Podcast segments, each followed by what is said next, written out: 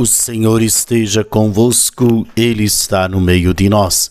Proclamação do Evangelho de Jesus Cristo, segundo Marcos. Glória a vós, Senhor. Naquele tempo, o rei Herodes ouviu falar de Jesus, cujo nome se tinha tornado muito conhecido.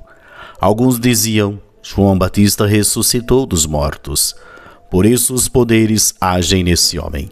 Outros diziam: É Elias Outros ainda diziam: é um profeta como um dos profetas.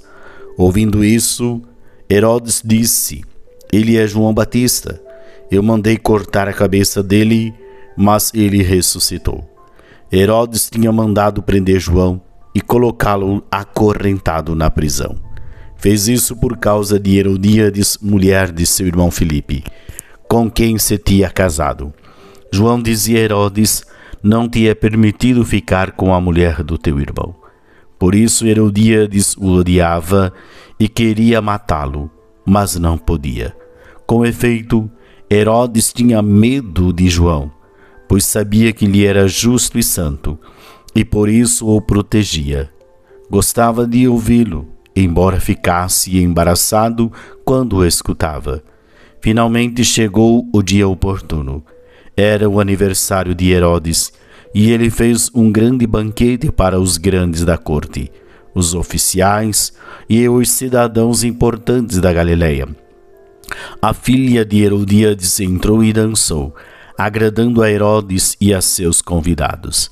Então o rei disse à moça: Pede-me o que quiseres e eu te darei. E ele lhe jurou, dizendo: Eu te darei qualquer coisa que me pedires, ainda que seja metade do meu reino. Ela saiu e perguntou à mãe: O que vou pedir? A mãe respondeu: A cabeça de João Batista. E voltando depressa para junto do rei, pediu: Quero que me des agora num prato a cabeça de João Batista. O rei ficou muito triste, mas não pôde recusar. Ele tinha feito o juramento diante dos convidados. Imediatamente o rei mandou que o soldado fosse buscar a cabeça de João. O soldado foi, degolou-o na prisão, trouxe a cabeça num prato e deu à moça. Ela entregou à sua mãe. Ao saberem disso, os discípulos de João foram lá, levaram o cadáver e sepultaram. Palavra da salvação. Glória a vós, Senhor. Muito bem, meus queridos, nessa sexta-feira o Evangelho nos coloca diante de realidades interessantes. João, é, Herodes confessa os seus dois grandes pecados, adultério e homicídio.